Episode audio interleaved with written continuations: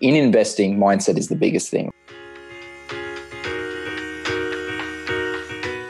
This is Property Investory, where we talk to successful property investors to find out more about their stories, mindset, and strategies. I'm Tyron Shum, and in this episode, we're chatting with property investor and founder of Your Property, Your Wealth, Daniel Walsh. In this Q&A episode, we find out about the advantages of having an offset account, what debts you should be looking to pay down first, the best way to buy property when you're overseas, and much, much more.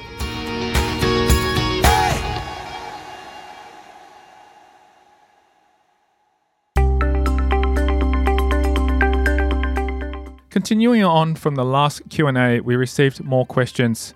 So, I invited property expert Daniel Walsh back on this episode to answer your questions.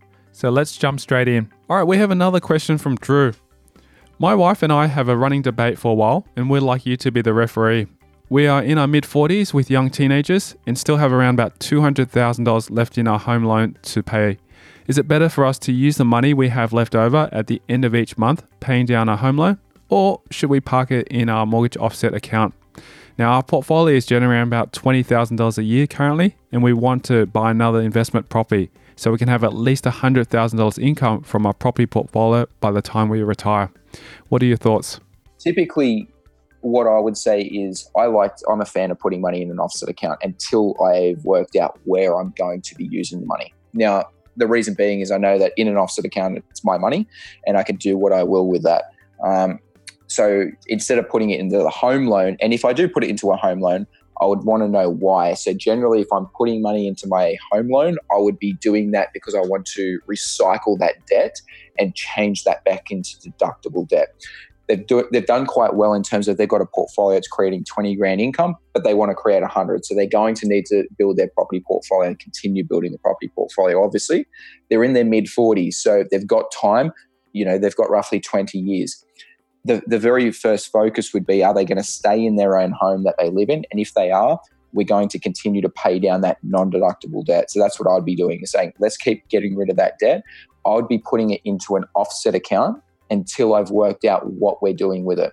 The only way that I would put it into the home loan is if I was going to refinance it back out. The reason being if is let's say we put $100,000 into the offset account if I was to then use the offset, $100,000 to go buy an investment property, well, that $100,000 is treated as cash. It's not a loan. So, what we've done is we've increased the home loan, which is non deductible debt, and we've now put that $100,000 into the investment property. So, to get it the right way around, what we need to do is then put that money from the offset into the home loan then we need to refinance it back out. So it's all deductible debt. And then we go buy the investment property. So I think the most important thing, and, and it comes down to your cash buffer. I always like to think of an offset as a cash buffer, it's an emergency fund. So the larger the emergency fund, the less risk you're taking on at that point.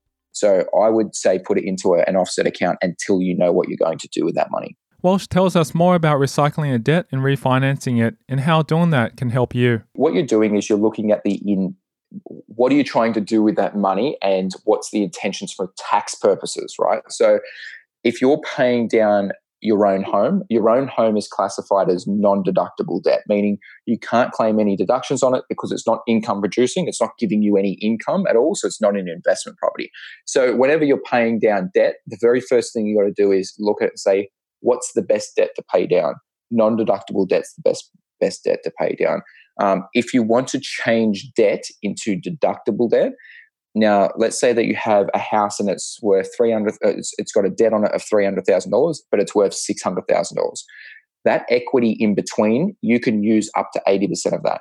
What you can do with that debt is you you can go back and get the equity out of that, the, the portion. Let's say you can get two hundred thousand dollars out. You get the equity.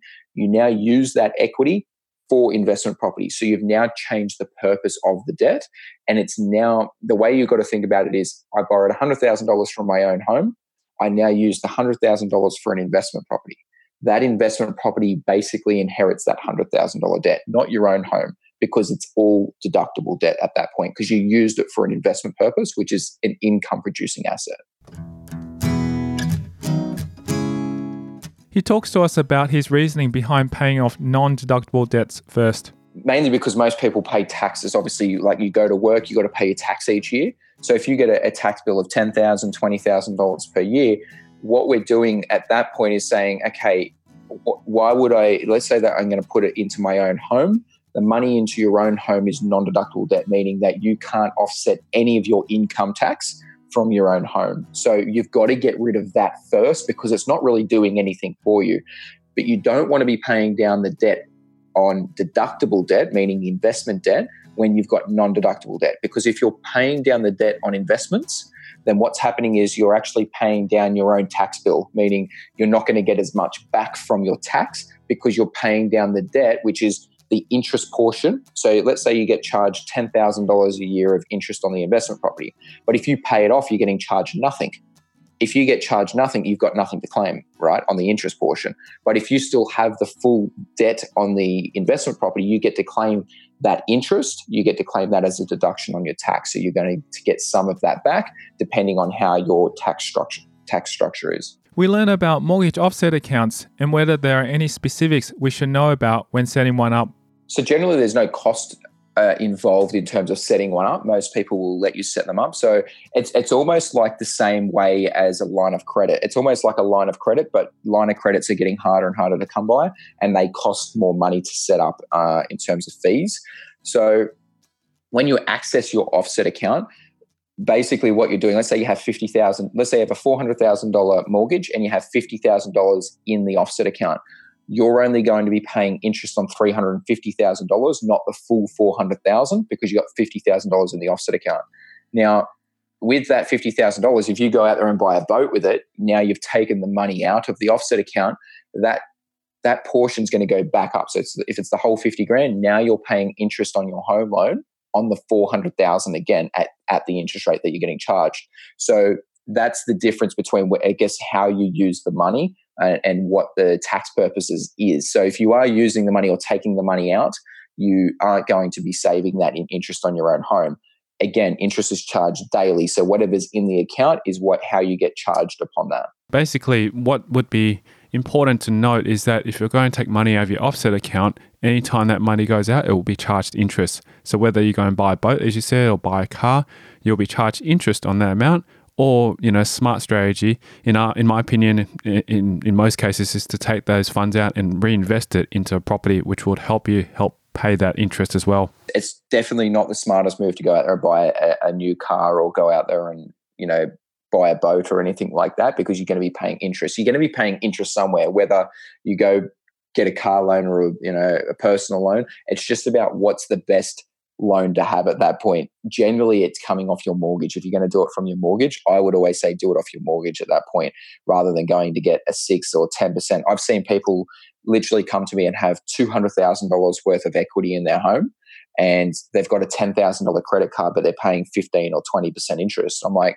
why would you pay 15 to 20% interest on a credit card when you can refinance that into your home and pay three or 4%? It's it all comes down to you know what's the best scenario for you. There is a smarter way to save money if you want to have a credit card, as Walsh explains to us. A lot of people, what they do is they'll actually go buy they'll, they'll actually go put everything on a credit card because it's a separate. It's, it's almost like they know where the bill is, and they don't want it on their own home because they're like, well, I've I've been paying off my own house for so many years, I don't want to put it on my home loan, but but you're saving 10%. So why wouldn't you put it on your home loan? Because at the end of the day, money's money. It doesn't matter where it's coming from. It's where is it going to be best saved? So the credit card, yes, it's on a credit card and it's in a different place, but you're still going to be paying more over that, that period of time to pay it down. Whereas you just put it into your own home, you're going to be paying, you know, 10% less. Walsh shares with us a story about how he was able to save money because of how he chose to structure the payment. I got a, a, actually a scenario. So I recently just bought a car, and instead of me paying, so what I what I did was I looked at the car and was like, okay, I'm going to go put this on a full finance. Now, I had the cash to do it. Now, the reason why I didn't go pay, buy it with cash is because my cash is my buffer. It's it's how I you know my emergency funds. But as long as I had the amount of cash that it was to cost for the actual car, what I did was go get a loan. The loan was I think four percent. Yet I save about four and a half, five percent on interest if I put it in an offset account. So what I did was I said, instead of me actually paying cash for it and owning it cash, I put my cash in an offset account, saving me five percent. and I go get a loan at 4%. So I've now just made myself 1% at that point instead of buying it with cash. So it's actually beneficial to do it that way. And I've still got the money to buy it cash if I wanted to. It's just, it's a smarter way of doing it. All right, well, let's move on to the next question. We've got an interesting one from Mike. He says, My wife and I are both 32 and have two young children. I make about $200,000 per year after tax. That's fantastic, Mike. And we have about $200,000 in the bank with about $40,000 in the share market. We have been saving for a 20% deposit for a house, hence the large sum of cash, but we have now moved to the USA for a three year period, um, possibly for work. Now, we've never bought a house in Australia as it seems too overvalued. We bought a house in the USA, but I'm really worried we'll never be able to afford a house in Australia if prices keep going up at 4 to 6% a year, which we want to buy, at, say, a million dollar house. It might seem a little bit uh, of a middle class problem, but this is really stressing me out to be at the point I'm losing sleep over it. I really want to make sure I don't mess things up for my wife and children and that I can create a comfortable life for them. Question is, what should we do to make sure we can afford a house when we come back to Australia? I guess the first thing they need to look at is can they borrow while they're over there and buy a house here so that they're not wasting three years while they're over there. And if, if house prices grow where they want to be, then they may be continually struggling to buy into that market. So, um, one of the things is obviously they were they were waiting to be able to buy a house which they should have just bought a house i always say to someone look if you're going to buy your own home you're going to stay in it for 10 15 20 years and that's the, the long term thing that you're going to do. Buy a house when you can. You know, you're not timing bottoms. You're not timing uh, where the market is at that point generally, because nobody knows for sure. And if you look at it from a period of say, I'm going to buy this now and I'm going to live in it for 15 years, you've got to look at that say, do I think this asset or do I think this property will be worth more in 15 years' time? If it's going to be worth more in 15 years' time, you buy the asset. You know, you don't you know wait to time the bottom. A lot of people i've seen over years have waited to time the bottom for 20 years. They've waited for the recession or they've waited for the downturn. Um, and and that's one of the key things is if you've got the money then you buy in when you can as long as you're comfortable with buying in. Um, one of the things is obviously he's going to be over there for three years. He's saving money obviously saving very well. Um, he's got 200 grand in cash I mean, he may look to build a property portfolio and do it that way. Or if he just wants to own his own home, I would say try and do it even while you're over there and then rent it out here. You know, if he can do that while he's here, um, again, though, he's got to look at the tax purposes and, and all of that from an accountant perspective. Um, it's just that what he's the risk that he will run is three years from now they'll be more expensive.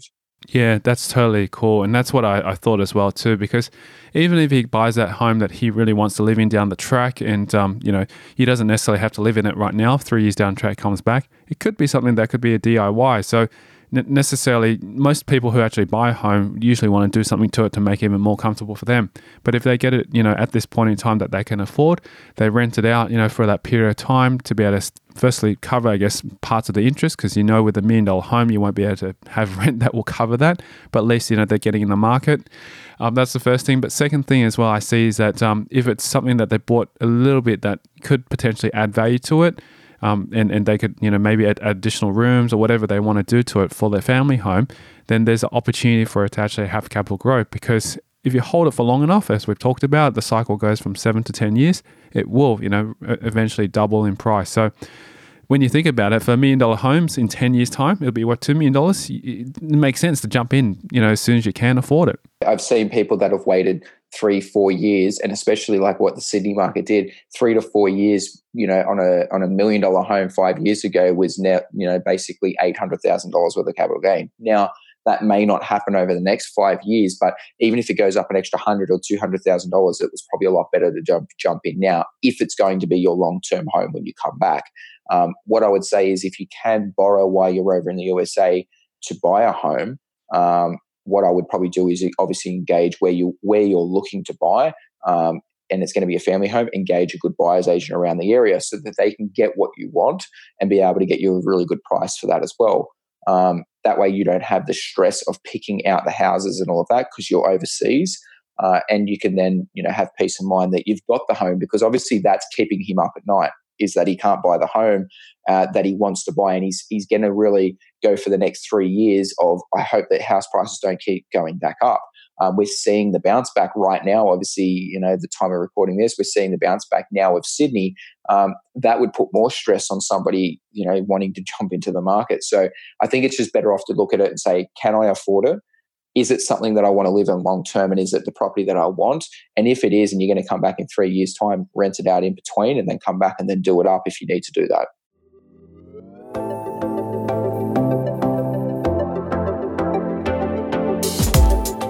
Coming up after the break, we'll delve into where a lot of people go wrong when trying to build their portfolio. A lot of people go wrong in terms of they buy one investment, then they go, I'm going to have to pay this down quite significantly to then go to the next one.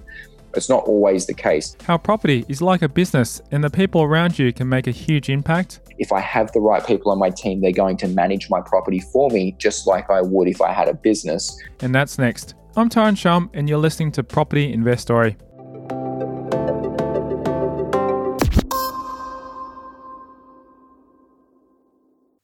Hey, are you enjoying the Q&A session with Daniel? If so, please keep sending your questions through. Also, I've asked Daniel Walsh to do something special for you, my listeners, just to say thank you for listening. When you sign up to get a copy of his ebook, 0 to $3.5 million in 6 years, 5 steps to high performance property investment, and quote, property investory, you'll get 50% off a strategy session with Daniel. He'll personally put together a property plan during this session which is the first step to building a successful portfolio. To claim your special offer, simply visit yourpropertyyourwealth.com.au or text 0431 251 609 and quote property investory.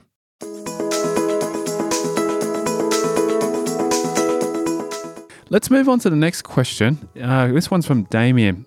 Me and my wife made a mistake late in life. We bought a house and sold it back in 2000 so we're not first home buyers. We're 50, looking to get into the property train and have a good income for about $180,000 per year. We have about $4,500 per month in disposable income that we can put into property. That's fantastic. Given everything I've learnt and heard from you, how could a couple now 50 with that available cash make their way through to give themselves a passive income by mid 60s, earning 80 to $100,000 per year in passive income? Now, we were thinking of buying a house for around $450,000, perhaps on the north side of Brisbane, and we could smash it out as much as we could in a year and a half, build up some equity, and then buy and move on to the second house with maybe a bit of renovation between. So, my question to you is how do people of our age group get into the property ladder and make this happen for themselves? One of the things is to note is the age, right? So 50s um, you know, you're getting into the to the bracket of the later stages of your life where you probably want to enjoy some of your life, um, but you also have a smaller time frame to be able to create what you want. You've got a really good income and disposable income, which is great. So you, I guess, will be able to build a property portfolio a lot quicker and also pay down some debt. In, in terms of, you know, probably doing it more of a sound way. I'd be sticking to those sort of properties that she was talking about at northern suburbs of Brisbane, $450,000. You're quite comfortable there with a good rental return, also good long term capital growth. And you could also change those to principal and interest maybe within a two to three year period, or even pay principal and interest straight away on one or two of them. I wouldn't be too focused on paying down all of the debt on that Brisbane property if that was where she was going to go um, just yet because she's still in the building phases. You know, you've still got to build the asset base before you then start to consolidate. Um, you don't want to be, you know, a lot of people go wrong in terms of they buy one investment, then they go, I'm going to have to pay this down quite significantly to then go to the next one. It's not always the case. Yes, we want to start paying down some debt, um, but we want to also be able to build the largest asset base we can first, and then we start paying down some debt. So I think the biggest thing is to be conscious of the time frames that she has, and that's ten years. So she's going to have to build the portfolio as quick as possible. Did you say she had one hundred eighty thousand in cash? They've got income of one hundred eighty thousand per year and four thousand five hundred dollars per month of disposable income. So they're almost saving a deposit a year. You know, it's pretty close, pretty close to a deposit a year. So that compounding with capital growth over time, plus you know the rents uh, coming in as well. So depending on their cash position at the at the, at the time, they may have 100,000, 200,000 or more sitting in cash that they can then straight away put that into property, um, and they might be able to build themselves a nice little asset base straight away. I think that one of their I think because they're in the later stage of their life, I would probably be more focused on, like they said, building the portfolio and getting an asset that's producing them income, so passive income over the next 10 years. instead of paying their own home off because it's going to take a lot longer to pay their own home off and they're still not going to have passive income at the end of it. So they're going to really need the passive income to pay for wherever they live at that point. $100,000 might be able to do that for them if that's that's what they want. Um, but I think that it's going to come down to really buying affordable properties, uh, you know, Brisbane, and make sure that they're buying in the right time of the cycle and the right um, state, more importantly, so that they're going to get that uplifting growth over the next three to five years to be able to keep leveraging. Walsh discusses the strategy of leveraging off equity that you have in a property in order to purchase your next property and maybe the property after that. If they put a 20% deposit down on the first one and they created, you know, let's say they made thirty or forty thousand dollars straight away in year one, they can you know get that thirty to forty thousand dollars out. Combine that with the savings within that next year. You know they've already got themselves the next deposit. They're already into the second property, and they could do that for you know three, four, or five properties. Again, they're going to need to establish a base. If they want a hundred grand passive income, basically they're going to need two million dollars um, worth of property owned outright if they wanted to do it down that you know go down that track. That's on a five percent return. Um, so they already know the base that they want. They need to own two own two million outright. So what I would say is you're going to need to build a base portfolio of two million dollars. That two million over the next ten to fifteen years will grow to a, a four million dollar plus.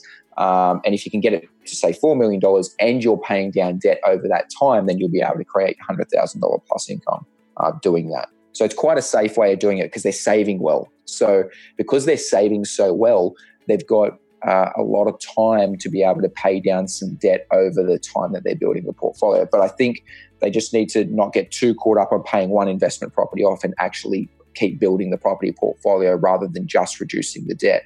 Once they've built the $2 million portfolio or $2.5 million portfolio, then they can start turning around and say, you know what, we really focus on the debt, um, you know, paying down the debt over time now to create the income. It's a really, really good point. And I guess to add to that strategy as well, if they are interested, they could also do some renovations on it to add value to the properties so they can accelerate the actual equity creation. So manufacturing the equity much faster than waiting for the, the actual property price to actually grow over a period of time. Because as you know, they've only got maybe 10, 15 years left. We don't want to be waiting 10 years for the property price to double for each property, you know, to be able to accumulate to that phase. So some of the strategies there are quite good to be able to do. And if they can actually manufacture that equity in the properties they buy, it really, really helps them to add to that. So also to maybe touch on diversification, um, they've been interested in purchasing in Brisbane. There are other markets all across Australia to be able to help them. A lot of people sort of take a step back and go, "Gosh, you know, I'm living in Brisbane. I don't know if I can buy interstate. You know, how do I manage that property interstate?" That's been a big, big common question. How does somebody like them be able to purchase multiple properties in different states to ensure that it continues to grow, and then also to help them balance out and have that opportunity to ride the waves in each different markets? The first thing we'll touch on is why do we diversify instead of just buying everything in one state? Um, I recognized this very early on in my career in investing, and that was that you know the Perth market had you know really taken a hit, and I thought to myself, imagine if I had all of my portfolio in Perth. You know, you might be waiting five or ten years for to make any money out of that, um, and you may have taken a hit of twenty percent at that point, and you're going to have to sit on that for the next 10 years just to break even. So you've really got to be careful. Um, and this is where diversification comes in. You know, if you had a bought one in, you know, let's say five years ago, you bought one in Perth, one in Brisbane, one in Sydney, one in Melbourne. Well, you would have done quite well. Yes, the Perth one went down, but the the Brisbane one went up, and oh, sorry, the the Brisbane one would have went up a, a, bit, and then we would have had really good growth on the Sydney one and the Melbourne one. So your overall portfolio is doing quite well at that that point. So it, it's not only minimizing land tax, which is another thing, but it's it's minimizing the overall risk to the portfolio and maximizing the growth potential for the portfolio. Now, in terms of being able to invest interstate, this is a common question where people are a bit scared because they want to be able to touch and feel and drive past their property. I have properties like that were three streets away from me and I don't even want to see them. It's not really my it's not really my thing. I run it as a business and it's whatever the best business decision is for me to buy that property. So I would no longer buy around where I live because I don't believe it's going to grow. So why buy an asset that's not going to do anything for me when I can go buy that somewhere else that is? Now, in terms of being able to buy interstate, I think it's very uh, important to make sure that you have the right team of people in the state that you're trying to purchase, right? Or somebody that has that level of experience to be able to get you into the market that you're looking at.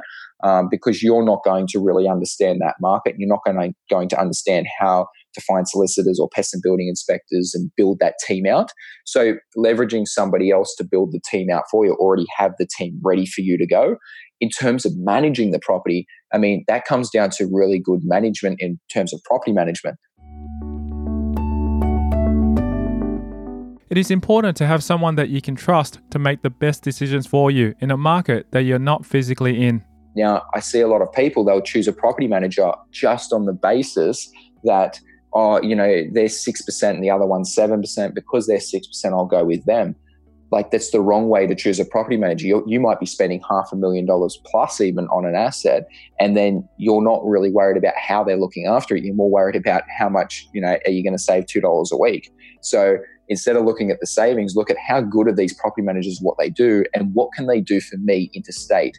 Now getting a good property manager, they they should be able to pay all your bills for you in terms of rate notices. They should be able to pay um, maintenance bills, and they should be looking after your property from a maintenance perspective as well. So you shouldn't have to be like a business. You shouldn't have to be going out there and attending to those issues.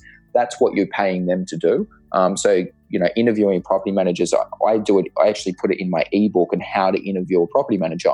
And the reason I did that was because it's one of the most important things you need to know is how to choose the right property manager for you and what questions to ask. Um, and I think it's very important for people that are going to uh, invest interstate. Don't get emotional about it. This is a business. If I have the right people on my team, they're going to manage my property for me, just like I would if I had a business. Um, and and what is that property going to do for me? So I think it's people are coming around now to the idea of yes, interstate. You know, it doesn't matter really where it is, as long as it's going to do what it needs to for me, um, and it's becoming a lot easier. I've managed uh, complete renovations from my home, even though it's interstate my property, and that's because I've got good people on my side in that state to be able to do that. Um, you've just got to really, I guess, have a really good team and make sure that you have a good team on your side to do it that's the really really powerful thing about this is that making sure that you run it like a business and uh, you take the emotion out of it and you focus on finding the right people because once you have the right people in place you can pretty much invest anywhere across you know the world the country and so forth. Because i've spoken to lots and lots of investors who have invested in the states like united states in the uk and stuff like that and it's only because they have great teams in place so that's a really, really good point that you've raised for this. And I hope that, uh, yeah, this really helps for a lot of generally for other investors who are a bit scared about investing overseas or uh, into interstate as well across Australia. Okay, so we've got another question from Alistair. He says, I'm in my early 30s and I'm single, earning $75,000 a year from my job. I'm looking to increase my portfolio from two investment properties to three investments and possibly a fourth. I'm sitting around about 90% LVR. And I read somewhere that around the million dollar mark, it gets quite difficult. And I've heard that the portfolio is almost impossible to get over $2.5 million. How can I move forward to purchase the next investment properties? I think the very first thing is to look at the total scenario. So, one of them is, I mean, in investing, mindset is the biggest thing, right? Having a really good mindset. I can see straight away that it sounds like he has a limiting belief which somebody else has instilled in him.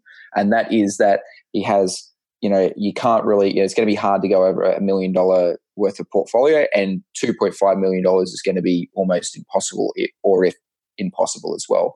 Um, I've built portfolios uh, of, for my clients all the way up over the four million and even into the five million dollar range, and they just work normal jobs. So you can do it, but it does take hard work and it does take a lot of sacrifice and time to build a portfolio as well. It doesn't happen overnight. A lot of people think that they could build a two, three million dollar portfolio in two to three years. You know, unless you earn very good incomes, you have, you know, some good equity, it's going to take a long time to be able to build your portfolio, but it's a sacrifice you need to make. And you need to look at it from a position and say, is this the best position that I can be in today? Have I maximized my position so that I can grow in the future? Um, and that's what you really need to ask yourself in terms of his scenario. So he's in his 30s, 75,000, and he's single. He's got two properties. He wants to buy, what, three or four? One thing that I've noticed is his leverage, his LVR is quite high.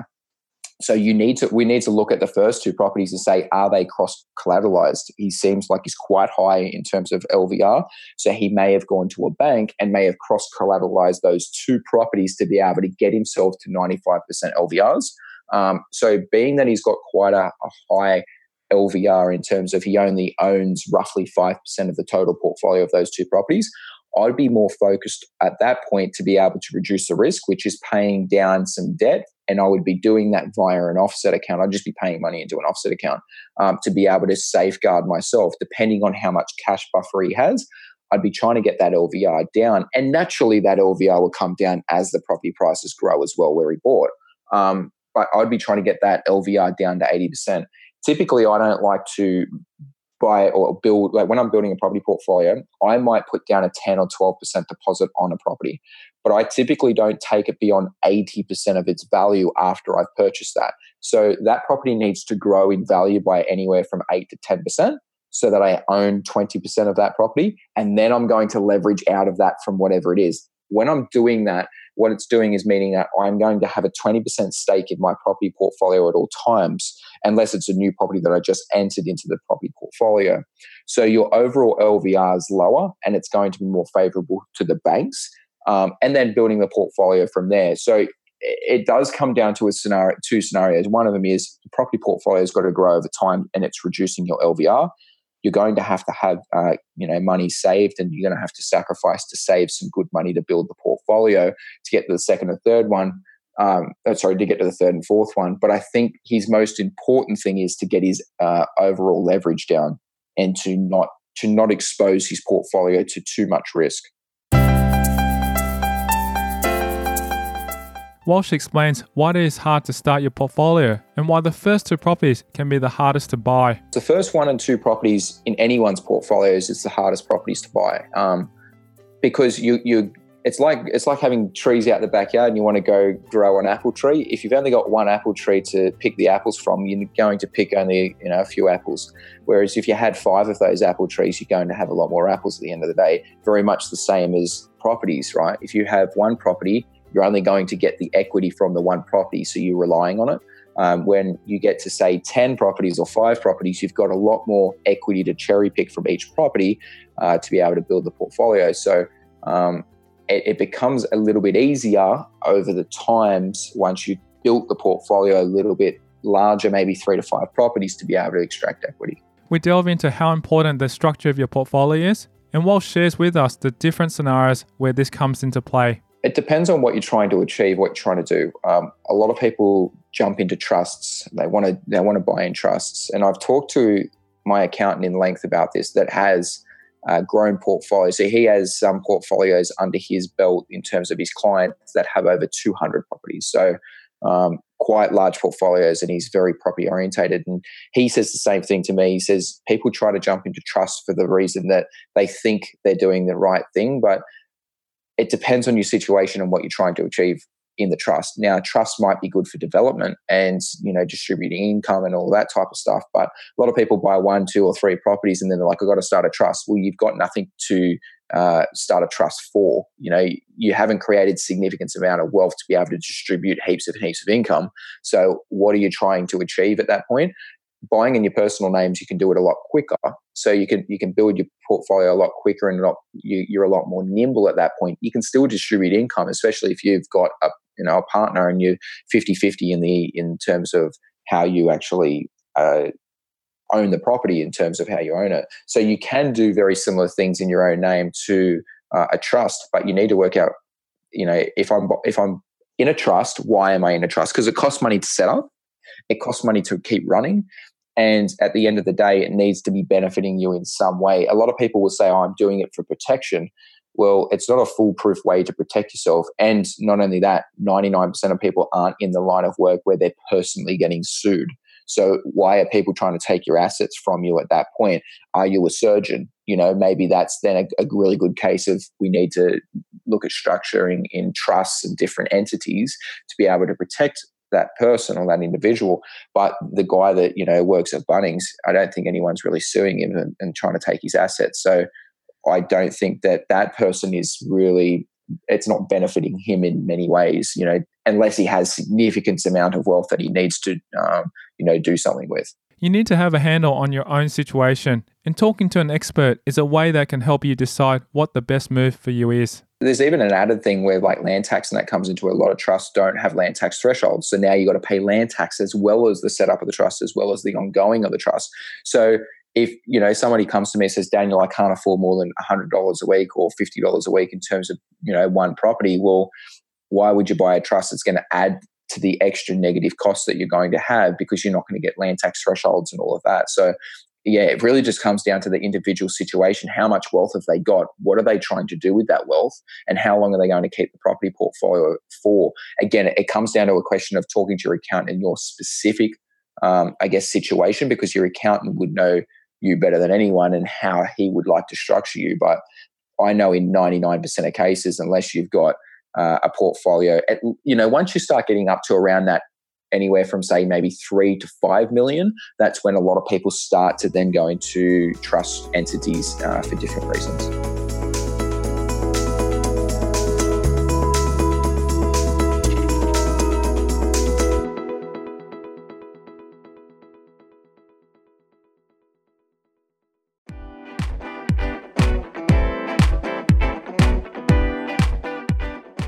Hey, just a quick one before you go. I've asked Daniel Walsh to do something special for you, just to say thank you for listening. When you sign up to get a copy of his ebook, 5 Steps to High Performance Property Investment, you'll get 50% off any future strategy sessions with Daniel.